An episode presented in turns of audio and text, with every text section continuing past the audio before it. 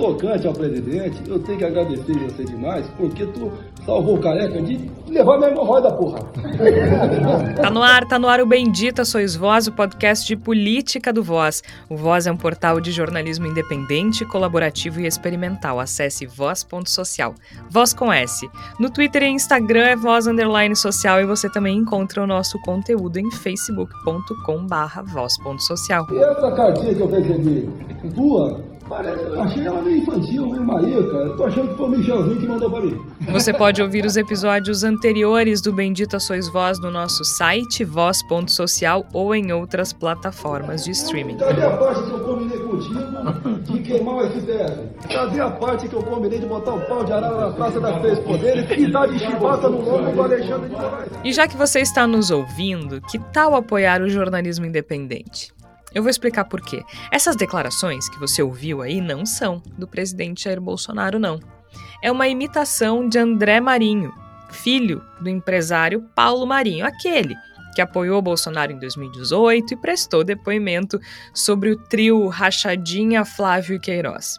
Mas, Jorge, o que é que isso tem a ver com jornalismo? Bom, a gente vai falar mais sobre isso. Mas acontece que essa imitação foi feita durante um jantar na casa do especulador Narras, que contou com a presença de Michel Temer, o novo fetiche da terceira via. Mas Temer não estava sozinho. O presidente nacional do PSD, Gilberto Kassab, também estava lá, e eles estavam acompanhados do presidente do Grupo Bandeirantes, Johnny Saad, e do jornalista Roberto Dávila, da Globo News, entre outras pessoas. Mas é por isso que é importante apoiar o jornalismo independente porque ele é independente, porque nós somos independentes. Nós não frequentamos jantares na casa de especuladores com Michel Temer, porque nós somos independentes. Então, acesse voz.social ou catarse.me barra voz.social ou também é só procurar pelo nosso projeto no site do Catarse. Há planos a partir de R$ reais. Mas se apoiar com 500, tem acesso às fofocas do grupo de WhatsApp. Tá valendo, hein? Assim não vai dar. Mas já que tu me salvou aí, você, você está acreditado junto ao meu governo aí. E quando tu quiser, tu só pode me ligar aí, que eu te recebo aí com, com os meus cupichos aí, que vão estar pronto aí para botar um tapete vermelho para você. Eu sou Georgia Santos e desde o início da pandemia de coronavírus, nós nos reunimos em edições especiais do Bendita Sois Vós, cada um na própria casa.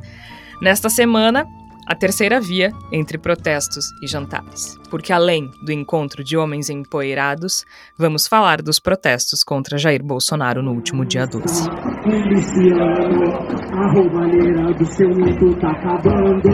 Afinal, a política brasileira parece estar girando em torno da terceira via, que agora ganha um reforço mofado com a entrada de Michel Temer. Aliás, girando em torno, não, andando em círculos. Porque dizem que todo mundo quer uma terceira via, mas ninguém conhece esse todo mundo.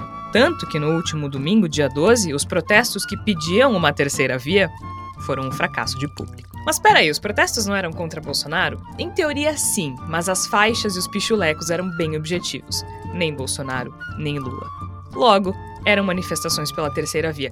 Tanto que nós vimos Dória, Ciro, Leite, Mandetta desfilando e dançando e discursando. Projeto de tiramento, o mais covarde que eu já vi na minha vida, porque ele agora não é só um traidor da nação brasileira, ele é um traidor dos seus soldados feridos que abandonou na luta para fazer um conchavo vergonhoso e humilhante, frouxo e covarde. Há quem culpe o PT pelo fracasso.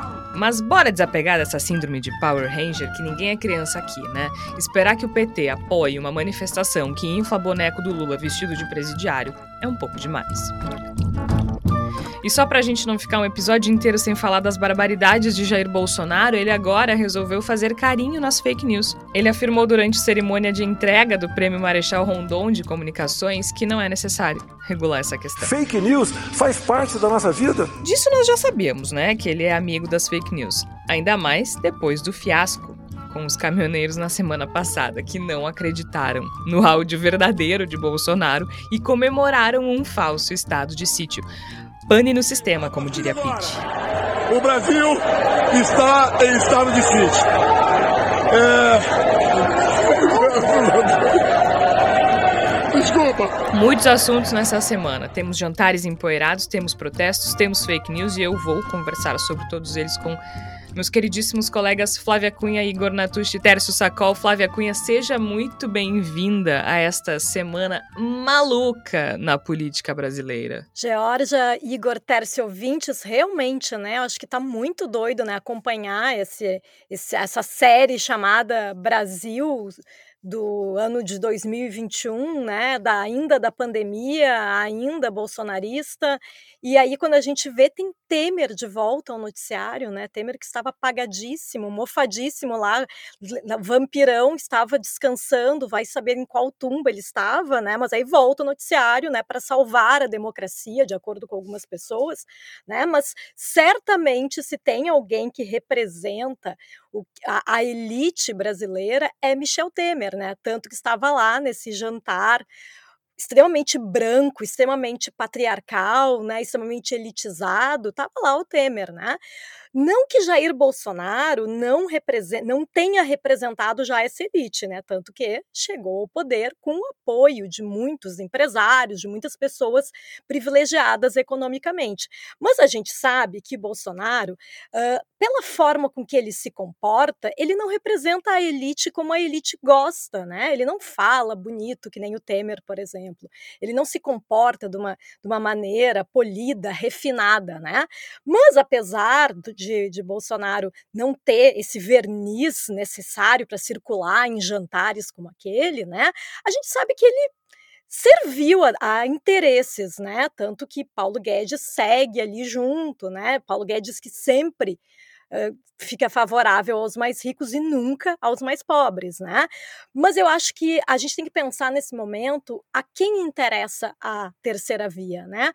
A terceira via, em algum momento, vai pensar realmente em quem é mais menos privilegiado economicamente, pelo que a gente percebeu, tanto desse jantar aí debochando do Bolsonaro, quanto das manifestações do dia 12 de setembro, realmente eu acho que essa terceira via aí tá mais para privilegiar aí quem já é da elite do que pensar realmente em lutar por quem está passando fome, né? Essa é a impressão que eu tenho, ao menos. Igor Natush, seja muito bem-vindo a esta maluquice. Muito obrigado, Jorge, Flávia, Tércio, ouvintes do Bendita Sois Vós a gente pode dizer que não foi exatamente surpreendente, mas não deixou de ser bem sacada a volta de Michel Temer ao cenário, um personagem que estava um pouquinho sumido depois da sua breve estadia de trás das grades, logo após o final do seu governo de intervenção pós-golpística no país.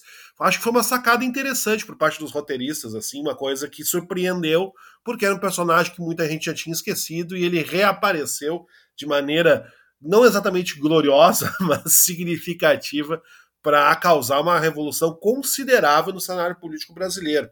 Ainda acho que é cedo para cravar o que está acontecendo, Jorge, ouvintes, mas a impressão que me dá cada vez mais é que nós testemunhamos a partir do dia 8 de setembro até o momento presente uma das maiores uh, um dos maiores processos de humilhação pelo qual passou Jair Bolsonaro desde que tomou posse. Né? Jair Bolsonaro está sendo sistematicamente humilhado e me parece que isso indica de maneira bastante peculiar, não diria clara, mas uh, que dá, dá o que pensar de que talvez o governo Jair Bolsonaro tenha sido encerrado a partir do dia 8, 9 de setembro, na medida em que foi feita a Operação Temer. Talvez a gente esteja vendo um governo que não é mais governo, que passou a ser uma, uma figura decorativa com uma intervenção não silenciosa e não invisível mas não oficial nos assuntos do governo. Pois é, porque na semana passada, antes mesmo da cartinha, não é mesmo, Tércio Sacol, nós já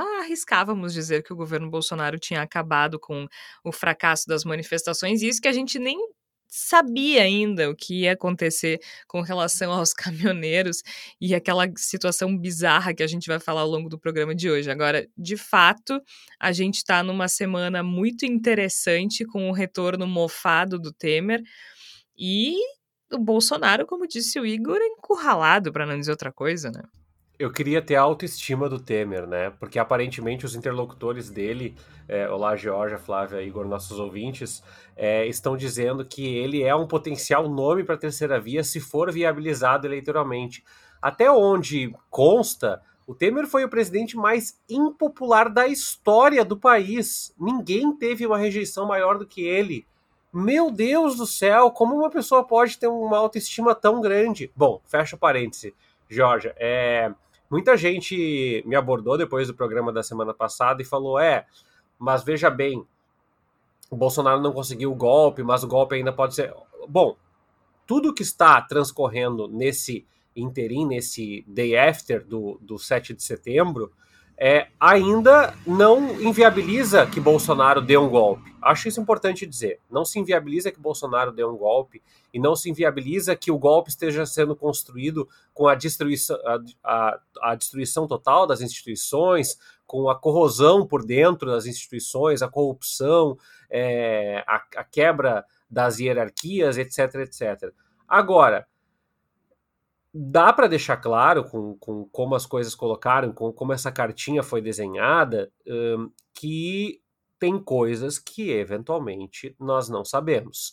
Segundo diferentes apurações do Planalto Central, uma das ocorrências que foram relatadas a partir da conversa entre Alexandre de Moraes e Jair Bolsonaro foi de, de a, as palavras de Alexandre de Moraes terem sido muito incisivas sobre o que virá a partir do inquérito das fake news. E aparentemente é daí que saiu essa cartinha, tá? Não da preocupação com o povo, nem da preocupação com o término de governo, nem mesmo com a possibilidade de que Jair Bolsonaro fique inelegível para o ano que vem. A coisa tem a ver com grades, com prisão, com é, Carluxo, com Eduardo, com sei lá quem mais dessa família que é completamente disfuncional, mas que tem o controle político do Brasil. Dito isso, Jorge, a carta é patética, é lamentável, porque é, ela é ela desmente até as respirações de Jair Bolsonaro.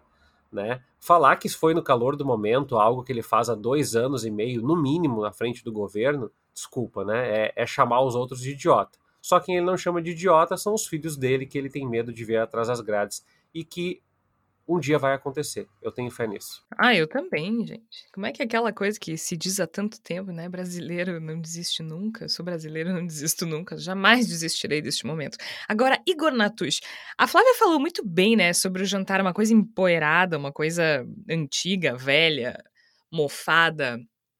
É, é uma representatividade da elite financeira brasileira, uma né? Cafonice, Aliás, ele, né? Uma, uma cafonice. Aliás, assim, elite não, né? Eu não me lembro quem foi que disse que não era elite, que era burguesia. Acho que foi Emicida, né? Que elite eh, quando a gente fala em elite, elite pressupõe algo superior, algo bom, algo melhor. Não é o caso. Uh, mas assim, só para fazer o gancho, eu esqueci ali, a gente falou da cartinha, né? Eu falei, o Tércio falou, a cartinha que a gente se refere é aquela declaração do Bolsonaro, que o Bolsonaro deu é, depois dos, dos, disparates dos protestos do 7 de setembro, das manifestações golpistas é, e do discurso golpista de Bolsonaro, ele recuou e voltou atrás com uma carta, com uma declaração de 10 pontos em que ele explica que não, que ele não é antidemocrático e que ele não tem problema nenhum com o Supremo Tribunal Federal. Esta carta foi escrita por Michel Temer. Agora, Igor, o que a gente não esperava é que a carta seria só o começo, né, da, do retorno mofado do Michel Temer. E o vídeo e, divulgado nessa semana foi a segunda etapa dessa tentativa de lançar Michel Temer como a terceira via para as eleições de 2022. Nesse jantar teve elementos muito interessantes, né? Começa com essa uh, imitação de André Marinho, né, filho do empresário Paulo Marinho. Paulo Marinho depôs o Ministério Público no esquema das, uh, no inquérito que trata do esquema das rachadinhas do gabinete do Flávio Bolsonaro quando era deputado estadual pelo Rio de Janeiro, né? Então todo aquele caso rachadinha Flávio Bolsonaro e Queiroz passa também por Paulo Marinho, que foi, que é um empresário que foi apoiador de Bolsonaro em 2018. Então a gente tem esse vídeo do filho dele, o André Marinho, imitando o Bolsonaro e não só imitando, ridicularizando, né, humilhando. É uma situação degradante que se apresenta ali. E essas outras pessoas rindo, e, e, e, rindo do Bolsonaro e da gente, né, Igor? Agora, por que, que eu tô falando tanto do André Marinho? E do filho do empresário, Paulo Marinho e tudo mais? Porque o André Marinho, ele disse que gravava áudios, né? É, imitando o Bolsonaro para a campanha de Bolsonaro e mandava para os eleitores de Bolsonaro. Então, isso mostra que a gente está falando de pessoas ali que apoiaram o Bolsonaro em 2018. Temos o presidente da Bandeirantes, Johnny Saad, temos o jornalista Roberto Dávila, o presidente nacional do PSD, Gilberto Kassab, que abre essa oposição contra o Bolsonaro desde a última semana, e Michel Temer, né? Que então esse vídeo não caiu na internet, né, Igor? Não foi acidental, não vazou. Isso não vazou, isso foi jogado. A, a primeira etapa foi a carta, né? O Temer auxiliando Bolsonaro a restabelecer uma relação institucional com o STF. E a segunda etapa do lançamento da candidatura de Michel Temer foi esse vídeo ridículo que a gente viu uh, essa semana, que é uma palhaçada, né? E aí, antes de passar para ti, é, a palhaçada é tão grande, gente, a quem tá me ouvindo, eu tô meio confusa porque, né, enfim, a semana tá confusa. A palhaçada é tão grande que eu tô concordando, sabe com quem? Vocês sabem, né? Porque eu, tô, eu mandei no grupo do WhatsApp do Bendita. Com Abraham Ventraub, gente. Abraham Ventraub. Esse é o nível da situação, do problema do Brasil. Porque ele disse assim: sabe a razão de não acharmos graça ao assistirmos esse vídeo? Eles estão rindo de todos nós. Veja a cara dos donos do poder econômico e político no Brasil. Eles estão rindo, pois têm certeza que seus filhos e netos continuarão mandando no Brasil. E ele tá certo, Igor. Ele, ele está certo, mesmo sendo. Ventralb está certo, eu não sei lidar com isso. Mesmo sendo uma das pessoas mais erradas da história recente brasileira. Em tudo. Em tudo. Em, em tudo. tudo. Ele tá errado em tudo, mas nisso eu tenho que concordar é. com ele. Eu jamais perdoarei Essa... a elite financeira do Brasil por fazer isso comigo. Essas risadas que a gente dá aqui, Jorge, são aquelas risadas de meme de gente desesperada, assim, né? Do desespero. É o caca crying. É isso, né? é o caca crying caca crying é isso. acontecendo nesse momento no meio de tensões voz, porque não tem outra coisa. Eu acho que tem uma série de, de considerações interessantes que a gente pode fazer com relação a essa guinada maluca no roteiro que a gente teve nos últimos dias, né? Em primeiro lugar, essa quase fixação que o roteirista da série Brasil tem por fazer pontos de virada com o script amanente, né? Primeiro teve o, o script amanente de, de Michel Temer contra Dilma Rousseff, né? Assim, assinalando, marcando, colocando um pilar no meio do caminho da sua adesão simbólica à estratégia do, do golpe, da deposição da presidente Dilma Rousseff, e agora nós temos um outro script permanente que vem da mesma mão, assinada, a carta foi assinada por Bolsonaro, mas foi escrita por Michel Temer, que se torna um script permanente no sentido de acabou a palhaçada. E eu acho que é esse o grande. Se a gente fosse tentar resumir de alguma forma o que está acontecendo politicamente desde o, da fracassada tentativa de golpe que nós tivemos entre os dias 6 e 8 de setembro, é acabou a palhaçada. E aí eu faço um parênteses antes de voltar para a análise do, dos desenvolvimentos políticos. Eu acho pessoalmente importante que a gente diga que o que a gente viu nos dias 6, 7 e 8 de setembro de 2021 foi uma tentativa de golpe.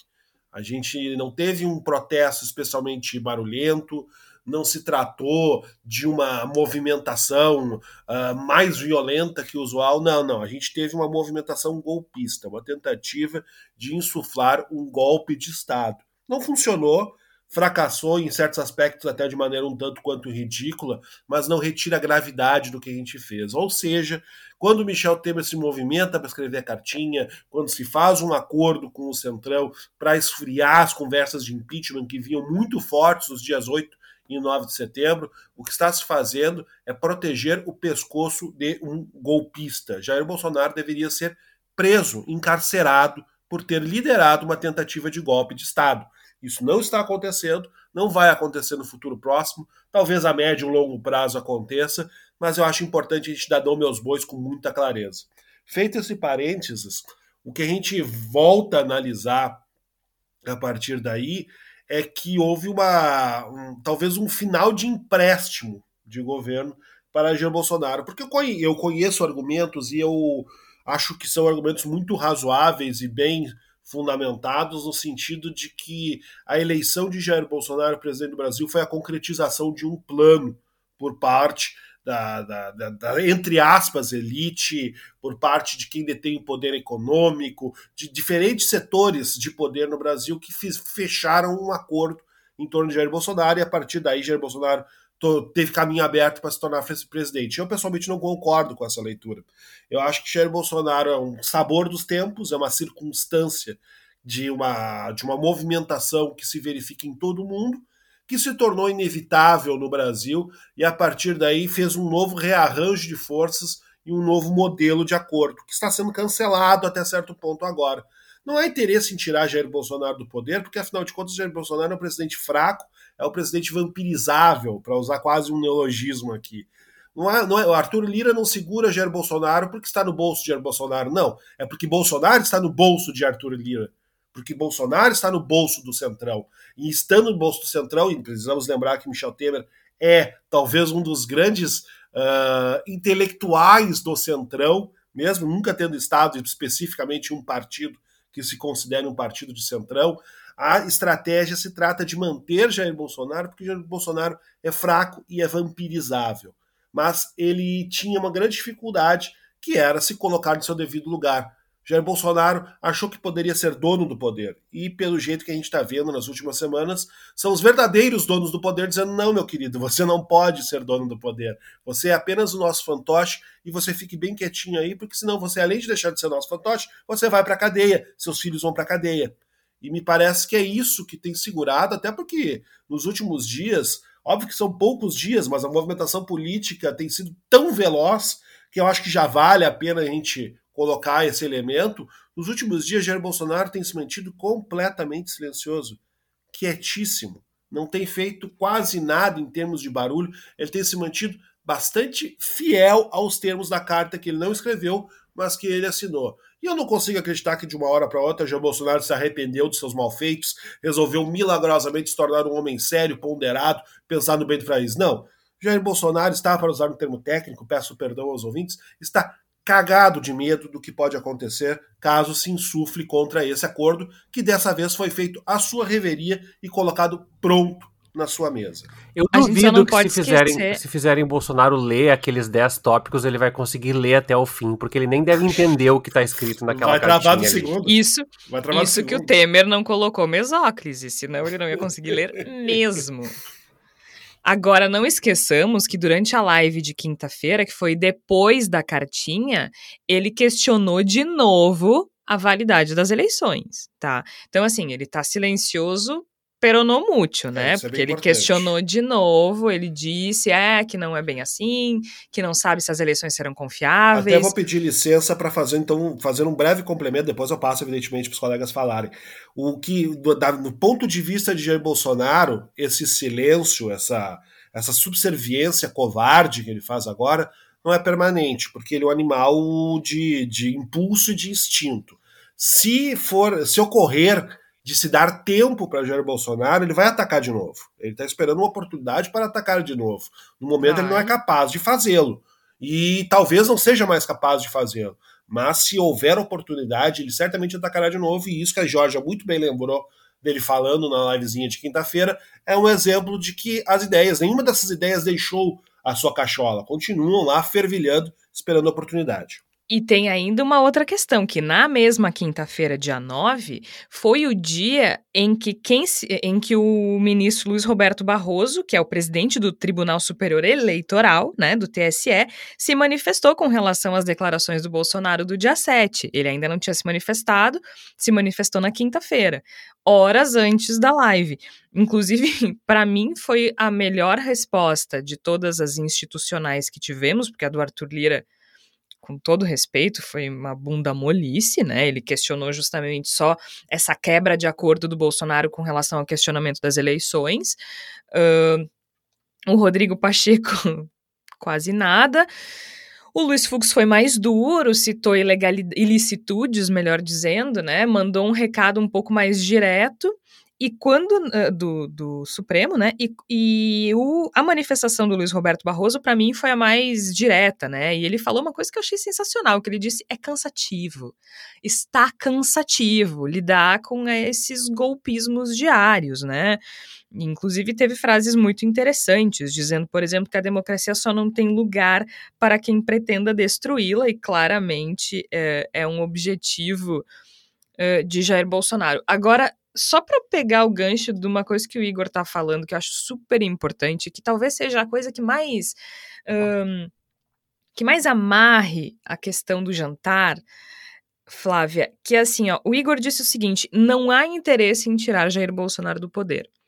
E não há mesmo, né? O Centrão já fica muito claro, assim. Mas não só por parte do Centrão. Por parte da, da esquerda não é jogo, Aí, se há interesse, são outros 500, mas não é jogo. É, a esquerda se beneficia de uma eleição é, contra Jair Bolsonaro enfraquecido. O Centrão não tem esse interesse. Aliás, Igor, tu usou a palavra vampirizar. Uh, foi de propósito? Porque, né, já que o programa está falando de Temer, não pude me furtar de fazer essa relação. Mais ou menos. e, e falando em vampirizar, então, o próprio Temer não tem esse interesse. Vejam que uh, tanto não há interesse em tirar Jair Bolsonaro do poder que o próprio Temer, que é o novo fetiche da terceira via, tá numa estratégia de morde a sopra, ou de assopra e morde, melhor dizendo, né? Ele vai lá, ajuda a fazer a cartinha, não é mesmo?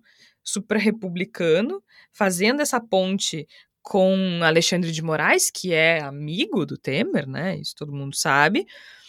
Depois a gente vê esse vídeo do jantar em que o Temer ri da, da, da, humilhação pública de Jair Bolsonaro. E agora, a Folha de São Paulo. Agora não, né? A Folha de São Paulo publicou logo na sequência que o eh, Michel Temer teria telefonado a Jair Bolsonaro para explicar a satirização do presidente nesse jantar.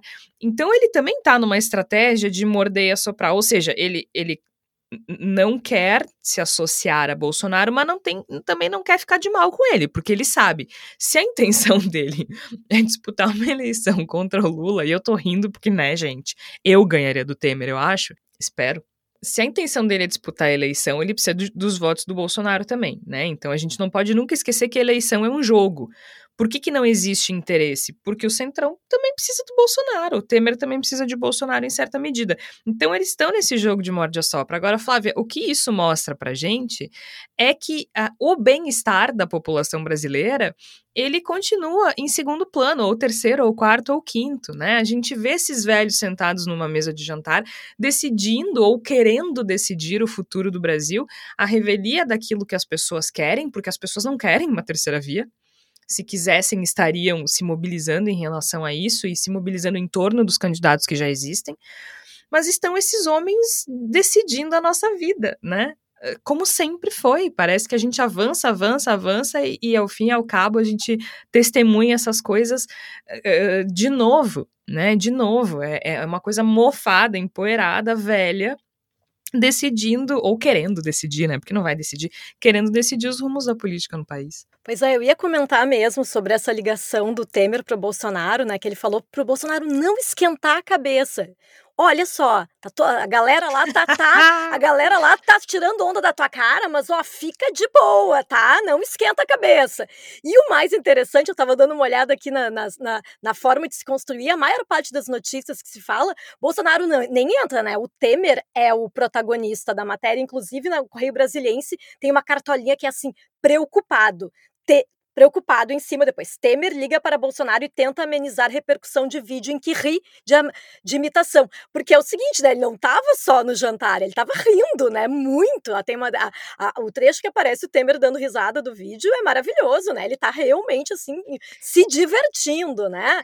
Não, e outra, eles viram que estavam sendo gravados, alguns deles até olham para a câmera, né? Não, não é uma coisa assim, oh meu Deus, vazou claramente isso foi divulgado com esse propósito, porque quem, quem divulgou foi o publicitário do Temer, que é o Elcinho Moco. Foi o publicitário dele divulgou o negócio. Ou seja, é, tem que ser muito trouxa para acreditar que aquilo foi ao acaso, né? Enfim, é, acho que o Bolsonaro não é trouxa a esse ponto, eu imagino. Mas Bolsonaro disse que tudo bem, que tá de boas, que, que já conhece o humorista, que ele já sabe que imita mesmo e que tá, e que tá tudo bem para ele. Porque também nesse momento, né, como vocês bem colocaram, Temer ali serviu, né, para passar o pano que o Bolsonaro estava precisando, já que a tentativa do tal estado de sítio imaginário dos caminhoneiros não existiu, né? Como não deu certo, ele se serviu uh, do Temer, né? A gente não sabe, como, como o Teres comentou, a gente não sabe qual foi os bastidores disso, qual foi o contexto para o Temer ser chamado às pressas num avião da FAB para me ajuda aí, vamos escrever a cartinha, né?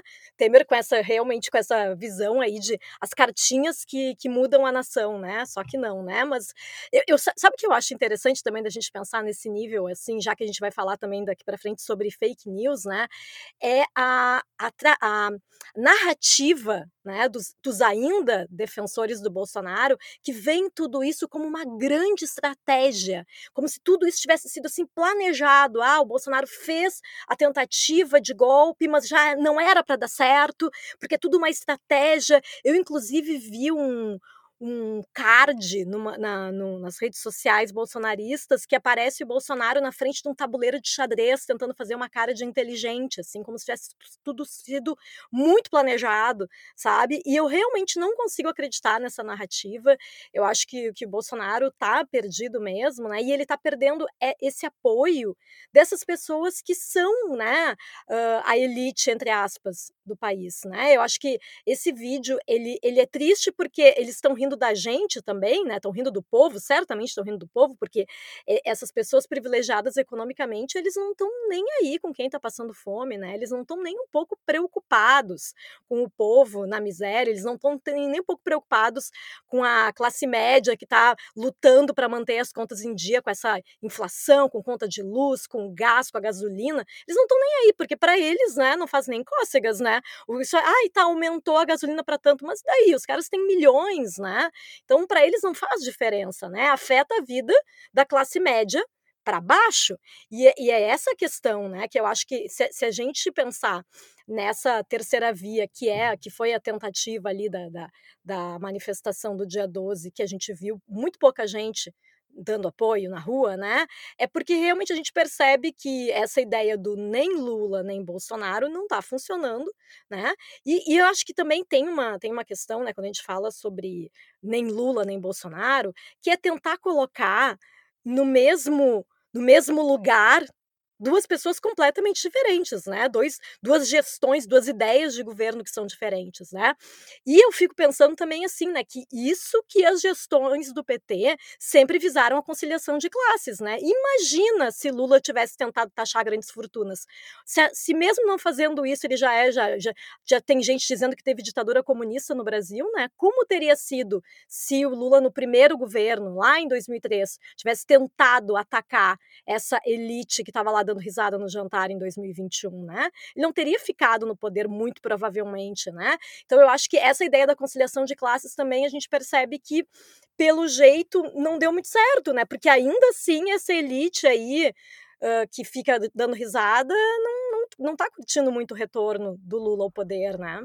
Pois é, meus 10 centavos sobre isso, Flávia, são um comentário que eu não me lembro quem fez, mas que, desculpa a, a falta do crédito à fonte, é que essas pessoas, elas elas não querem Bolsonaro, mas elas não querem Bolsonaro não porque ele contribuiu para 600 mil mortes ou, pra, ou por razões como a decadência da educação, a desestruturação das instituições do Brasil, é, o desemprego massivo, a fome, a dor, a tristeza, a tragédia. Não. Isso não é um problema para as pessoas que estão brindando e rindo das imitações. O problema é que Bolsonaro é descontrolado, é que é desmedido e que isso faz mal para os seus investimentos, faz mal para o seu retorno de mercado.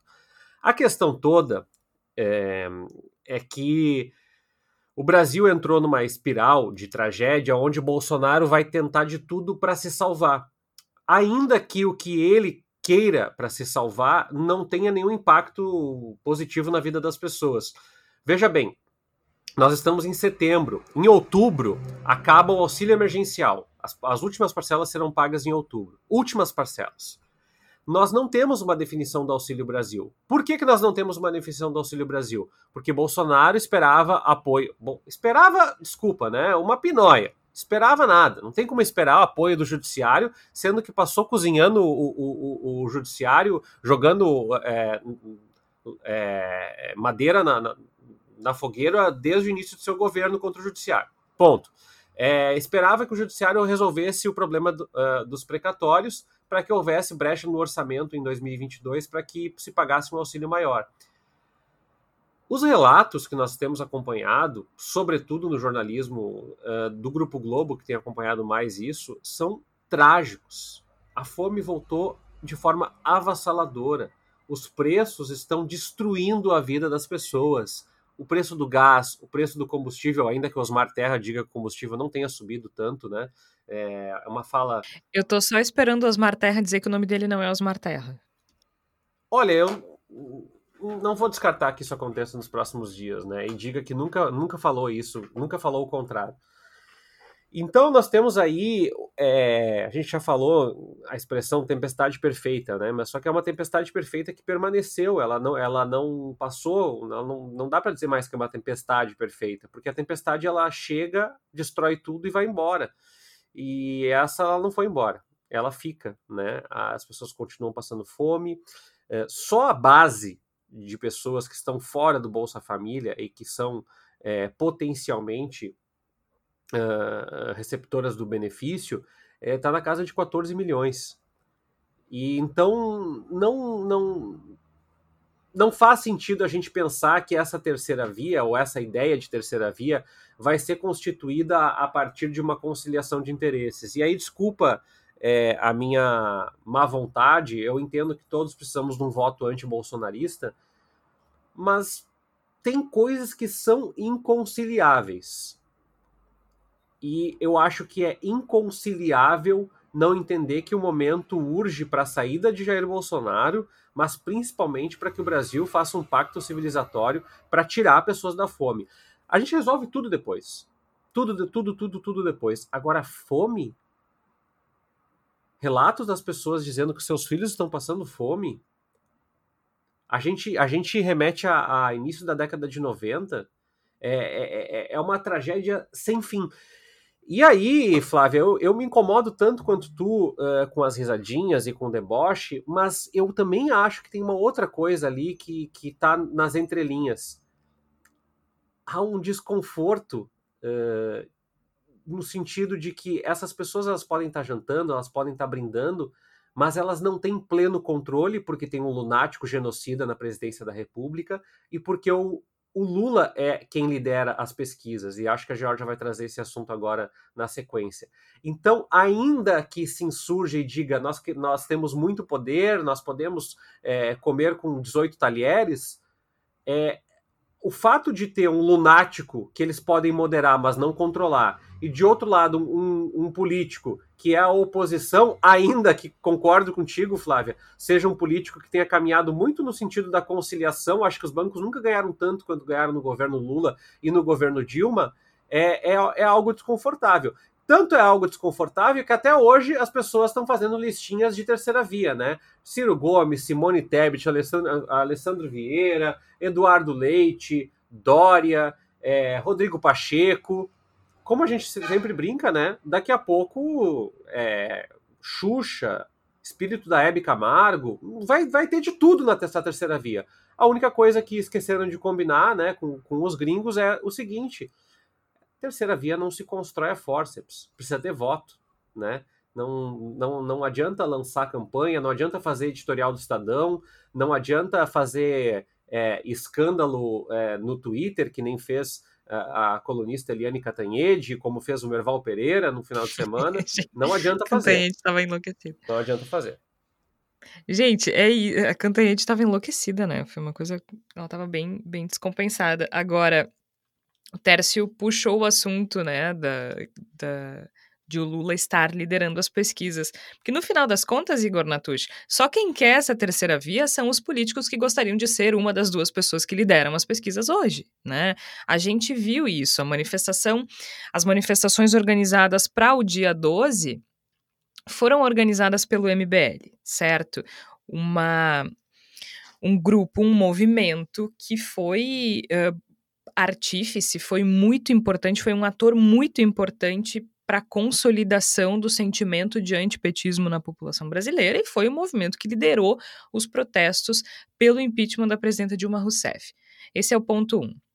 Aí as pessoas dizem: bom, mas eles são contra o Bolsonaro e o protesto é contra o Bolsonaro. Logo, Uh, se é um protesto contra o Bolsonaro, todo mundo que é contra o Bolsonaro precisa frequentar. Não, não precisa. Bom, mas o Lula já foi aliado do Sarney, já foi aliado do Maluf, já foi aliado de não sei quem.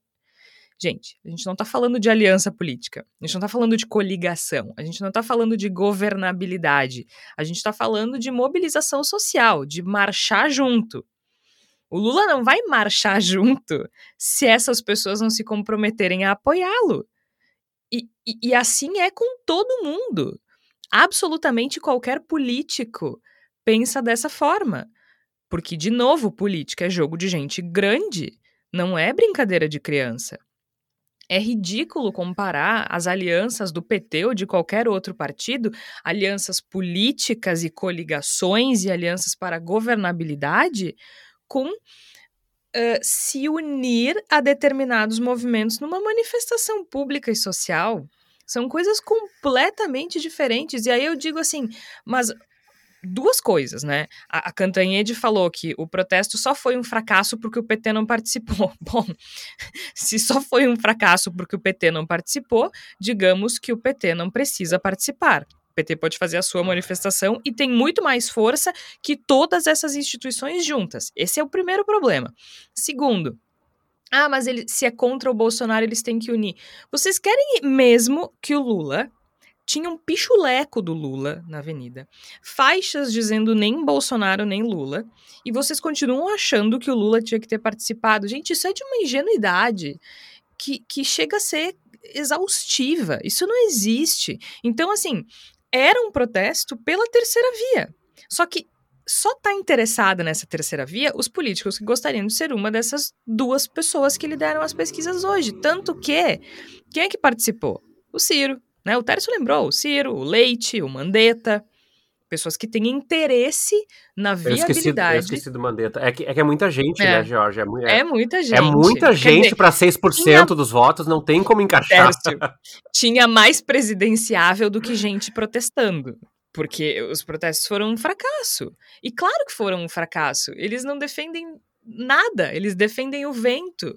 Eles defendem uma entidade que pode ser representada por Michel Temer a essa altura Não, e, e, aí, Gê, eu só queria colocar uma, um, um, mais 10 centavos, assim, já são 20 centavos sobre, sobre isso aí. É, todo mundo tá falando, e olha aqui, ó, não tenho carta livre para defender o PT, talvez eu seja uh, o integrante da mesa que mais tenha batido no PT aqui, mas só para constar. Ah, o PT é contra o impeachment, o PT quer o Bolsonaro cozinhando até o final. Peraí, todas as emendas, todos os processos contra, a, a favor do impeachment do Bolsonaro foram encabeçados ou encaminhados pelo PT. O PT faz oposição sistemática ao Jair Bolsonaro, pedindo impeachment desde o ano passado, desde o início da pandemia. As manifestações, as primeiras manifestações uh, que foram convocadas às ruas das esquerdas contra o Jair Bolsonaro, pedindo impeachment, foram é, é, encadeadas e foram conduzidas junto com o PT. Ai, mas não. Eu, eu, eu, não consigo entender. Eu não consigo entender. Não, e assim, Tércio, o governador do Rio Grande do Sul, Eduardo Leite, que participou dos protestos em Porto Alegre, que foram bem pequenos, e foram no local de escolha dos protestos da direita e dos bolsonaristas. Para quem é de Porto Alegre, se tu tá vinculado mais à esquerda, fazer uma manifestação no Parcão já, já é motivo para não ir.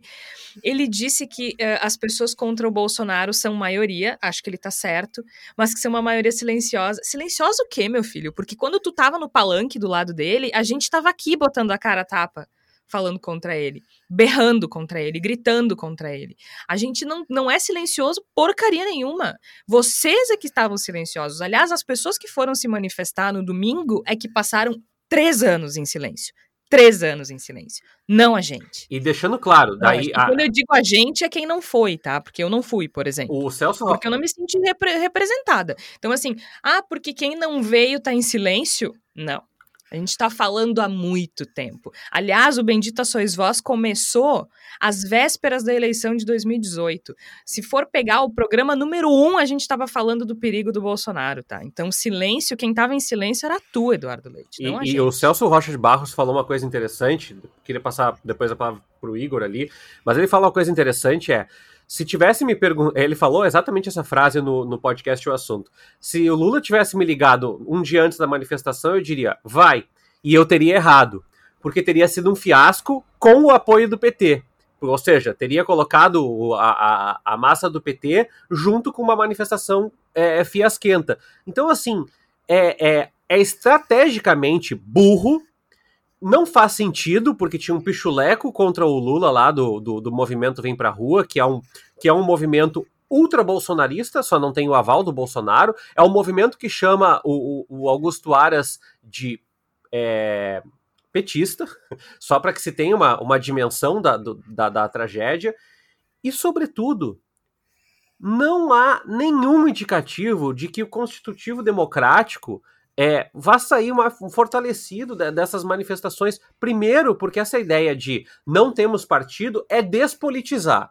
Vamos usar camisas brancas é despolitizar. Desculpa. Pode usar amarelo, verde, cinza, laranja, Sim, é rosa. Antipolítica. É antipolítica. E discurso antipolítica foi exatamente o que esse traste, esse mundo dessa pessoa que está na presidência da República usou para ascender ao poder. Então, assim, ó, se a gente vai ter que induzir o povo aos mesmos erros para colocar outra liderança lá, desculpa, não vai fazer sentido, porque a gente vai passar por outro tipo de golpismo daqui a pouco. Então, assim, é, é além da, da, do Merval Pereira, da Cantanhede e outros tantos colunistas da imprensa tradicional terem feito um desserviço, uma, um, uma, uma visão limítrofe, tacanha do, da leitura política do Brasil. Aqui não é uma defesa do PT, tá, Georgia Igor Flávio? Não tem nada a ver com isso, mas é uma, uma visão tacanha que não consegue compreender de que as coisas não são feitas. E outra coisa, só para encerrar minha fala.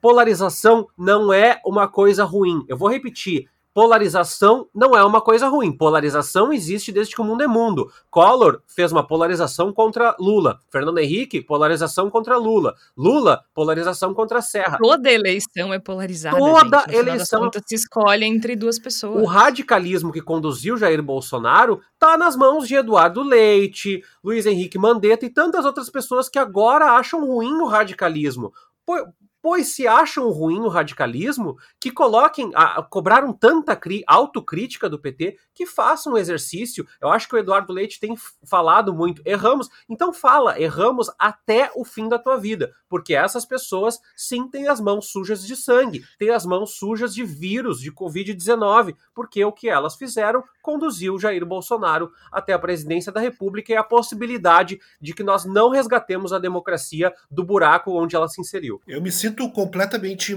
irmanado com a indignação que se ouve na voz do Tércio e que se ouve na voz da Georgia, mas eu tenho que dizer que o meu sentimento com relação às manifestações do dia 12, todo o discurso uh, paupérrimo que se ergueu em torno delas, é um pouquinho diferente. Eu, eu sinto um certo fastio, sabe? Eu confesso para vocês, Georgia, Flávia, Tércio, ouvintes, que me dá, me dá sono esse tipo de, de colocação assim. Eu acho, acho e acho que a Georgia falou muito bem no decorrer da colocação dela a respeito disso, de que política não é, não é infantil, sabe? Tipo, não é coisa de criança. Pelo amor de Deus, a gente, é óbvio que a gente vive com certeza um momento no qual a política está fulanizada, está degradada, se transformou em muitos aspectos numa palhaçada ou numa, numa encenação sem significado, um espetáculo sem conteúdo, tudo isso é verdade. Mas vamos, vamos falar que nem adultos, vamos tentar conversar com gente de maneira minimamente séria, né? Se pretender, por exemplo, que Lula vá ao protesto que é contra ele e que se ele não foi é porque ele não é comprometido com a democracia, pelo amor de Deus, isso é um argumento infantil. Isso é um argumento uh, pequeno, é ridículo você ouvir articulistas da, dos grandes veículos de imprensa virem com uma bobagem dessas. É, é, é, é, é pobre e não é um troço que degrada apenas a discussão política, degrada a própria importância da imprensa, sabe? Você ter gente fazendo esse tipo de argumentação que é, é completamente indefensável. Então a gente teve um ato que era uma tentativa de dar tração nas ruas a um movimento de terceira via, que era um ato fracassado de nascença e no qual o PT teve a compreensão suficiente para entender de que não podia, de maneira alguma, se aliar a esse tipo de coisa. Lula teve uma visão política correta, ele compreendeu que se estivesse participando de um movimento desses, seria um fracasso, ele, ele afundaria não teria como dar certo. E ele não participou, o que foi muito correto da parte dele. Então, eu acho que a gente tem que ter. E, e, digo isso quando eu digo a gente, eu digo as pessoas que, como o Tércio e a Jorge citaram, pessoas que estão na, na, na, na trincheira, que estão na linha de frente, desde o primeiro momento, que estão desde 2018, desde antes de 2018, 2017, 2016, enfrentando essa situação toda, a gente também tem que, de certo modo, uh, se dar ao respeito, digamos assim. Não, não dá nem para debater esse tipo de coisa, sabe? Não dá nem para querer seriamente discutir com alguém que chegou na semana passada no enfrentamento contra Jair Bolsonaro e querer dizer, ah, mas agora você está silencioso. Cara, pelo amor de Deus, vamos ó, vamos não, falar é... que nem gente, sabe? Vamos, vamos, é demais para minha cabeça. E tem um detalhe que eu acho que é muito importante de a gente dizer, já que a gente está falando de de mobilização contra Bolsonaro e ficaram não em silêncio. O Bolsonaro é o que ele sempre foi. Não existe nenhuma novidade, sabe? A questão só é que agora ele está perdendo o controle. A gente pensa, por exemplo, nessa questão das fake news, né? Nessa semana, durante uma cerimônia de entrega de um prêmio da entrega do Prêmio Marechal Rondon de Comunicações, ele disse que, enfim, que as fake news fazem parte da vida, né? A gente ouviu isso no início do episódio. Fake news fazem parte da nossa vida. Quem é que nunca contou uma mentirinha para namorada? A gente sabe que existe uma política de desinformação a partir de Jair Bolsonaro. Desde a eleição, houve um esquema de desinformação, de milícia digital muito bem sucedido, diga-se de passagem, e que continua bem sucedido agora durante a pandemia uh, do coronavírus e que, infelizmente, é responsável, sim, pela morte de milhares e milhares de pessoas né? E ele brinca com isso. Eu ouvi hoje pela manhã, a gente está gravando no dia 15 de setembro, eu ouvi hoje pela manhã o Otávio Guedes falando na Globo News uh, sobre isso, porque ele completa assim: quem é que nunca contou uma mentirinha pra namorada, né? E o Otávio Guedes falou muito bem, ele disse: uh, diz isso pra família da Marielle, por exemplo, que foi assassinada e em seguida a gente viu, partindo das redes bolsonaristas, a informação de que ela seria amante de traficante e tudo mais, e todas aquelas atrocidades. Isso não é brincadeira. Isso não é piada, entende? Aí ele fica falando, ah, eu duvido quem apanha mais do que eu. Mas em nenhum momento eu recorri ao judiciário para tentar reparar isso. Ora, por favor, né? O cara é, gol é golpe atrás de golpe, entendeu? é golpismo atrás de golpismo. E a gente fica. Eh, tem que ouvir pessoas que apoiaram ele, chamando a gente que estava na, na linha de frente, de certa forma, de, de silencioso, de silenciosa. Enfim, é um insulto. De todo modo, essa máquina de fake news aí entrou em pane, né? O, o, deu pane no sistema na última semana, porque houve aquela manifestação dos caminhoneiros, que no início até as pessoas ficaram um pouco preocupadas: será que vai parar? Será que vai ter paralisação mesmo? Não teve.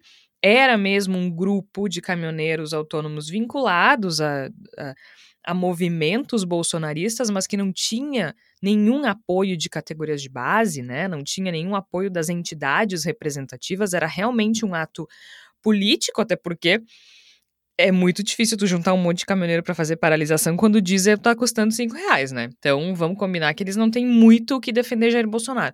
Mas enfim, tinha um grupo grande de caminhoneiros em 12 estados, se eu não me engano, na semana passada, fazendo bloqueios em rodovias federais principalmente, apoiando Jair Bolsonaro e dizendo que só terminariam com essa manifestação quando os ministros do Supremo Tribunal Federal fossem depostos e o presidente Jair Bolsonaro decretasse estado de sítio. Essa para mim é melhor, assim, eu queria ent entender estado de sítio. não consegui entender até agora o que, que eles queriam exatamente.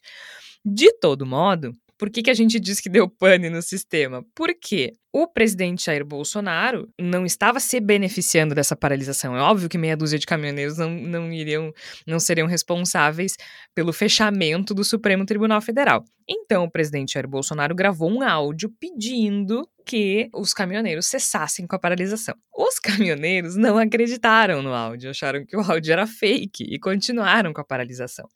Na sequência, o ministro da Infraestrutura gravou um vídeo explicando que o áudio do presidente Bolsonaro era verdadeiro. Na verdade, eles questionavam, né, que o áudio seria uma imitação, que seria fake e tudo mais, porque não tinha data, enfim, não tinha nenhuma referência de quando aquilo tinha sido gravado, né? Então, o ministro da Infraestrutura Tarcísio de Freitas gravou um vídeo, né, com, enfim, mostrando que se tratava daquele dia, dizendo que sim, que o áudio era verdadeiro. Mesmo assim, não recuaram. O tal do Zé Trovão, que é o caminhoneiro que está foragido justamente por inquéritos do STF, acho que está no México, se não me engano agora, bolsonarista até o talo, incitando, né, a categoria ou parte da categoria a continuar com as paralisações. Mas aí, quando eles viram que podia uh, que o Bolsonaro não estava apoiando a coisa, a coisa começou a estremecer. Só que nesse meio tempo, né, entre essas discussões sobre o que era verdadeiro e o que era falso, a gente teve acesso, né, as pessoas testemunharam alguns vídeos de alguns caminhoneiros que estavam em Brasília, muito emocionados, a maioria chorando, porque receberam a informação de que Bolsonaro tinha decretado estado de sítio e que os ministros do STF tinham sido depostos. Ou seja, o Bolsonaro que não está preocupado com fake news, que diz que fake news faz parte da vida e a gente sabe que faz parte da vida dele, não consegue mais controlar nem o mundo paralelo que eles criaram a coisa realmente saiu do controle. E veja como isso é grave. A gente tá rindo, mas é porque é, é uma situação ridícula, mas é muito grave, porque a gente tá falando de pessoas que não conseguem mais discernir verdade de mentira tu consome desinformação, tu consome mentira por tanto tempo que fica muito, muito, muito difícil. Muito difícil separar a realidade da mentira, né? E é muito complicado porque a gente perde esses filtros. Eles estão acostumados a acreditar naquilo que convém, certo? Então, a gente já percebeu que para o presidente Jair Bolsonaro, para a família do presidente, para os seguidores do presidente, só é verdade se for positivo, só é verdade se for bom para eles, né? Eles literalmente acreditam no que eles querem acreditar. E, enfim, né? O mundo é redondo, diferente do que eles acreditam também. A coisa acabou se voltando contra Jair Bolsonaro. As pessoas não têm mais filtro, as pessoas simplesmente não, não conseguem mais discernir a, a qualidade da informação, não conseguem mais discernir se é verdade ou se é mentira. De todo modo, nós estamos aqui para isso, não é mesmo? Justamente para fazer essa diferenciação e para passar informação de qualidade. E isto inclui. Jorge, dá para fazer um marketing aqui? Pode. O marketing que eu queria fazer é sobre nós mesmos, né? Porque se a gente é, levar em conta que esse é o contexto que a gente está passando, é, é, a gente começa a entender um pouco a dimensão, e não só do Voz.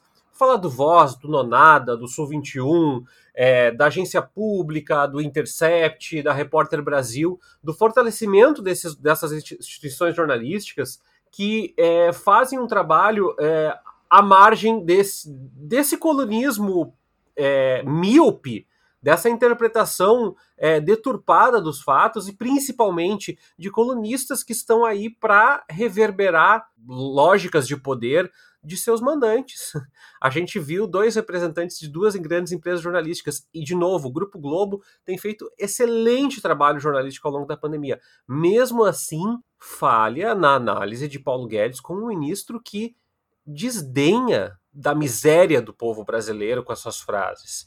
Né? Parece que existe uma benevolência com algumas pautas que o jornalismo independente é pelo menos um dos caminhos para que haja algum tipo de questionamento e para isso precisa de recurso, né? Sobretudo para amparar legalmente, socialmente, politicamente, economicamente, eh, com a sua infraestrutura, etc. e tal. Então, seguindo nessa recomendação, digamos assim, do Tércio, isto inclui, né? A gente está falando de informação de qualidade, isso inclui a nossa palavra da salvação. Flávia Cunha, o que é que tu tens pra gente nesta semana? Uh, Georgia, a minha sugestão é o Todo Dia 8, episódio com a Laudelina, uma lutadora que gostava de dançar, porque eu acho que conversa muito com essa questão que a gente estava falando aqui dessa elite, porque a Laudelina foi uma pioneira na luta pelos direitos das trabalhadoras domésticas, e nesse episódio, uma produção do Voz, a gente ouviu trabalhadoras domésticas do século XXI que são obrigadas a lidar com essa elite da sala de jantar aí que a gente falou nesse episódio.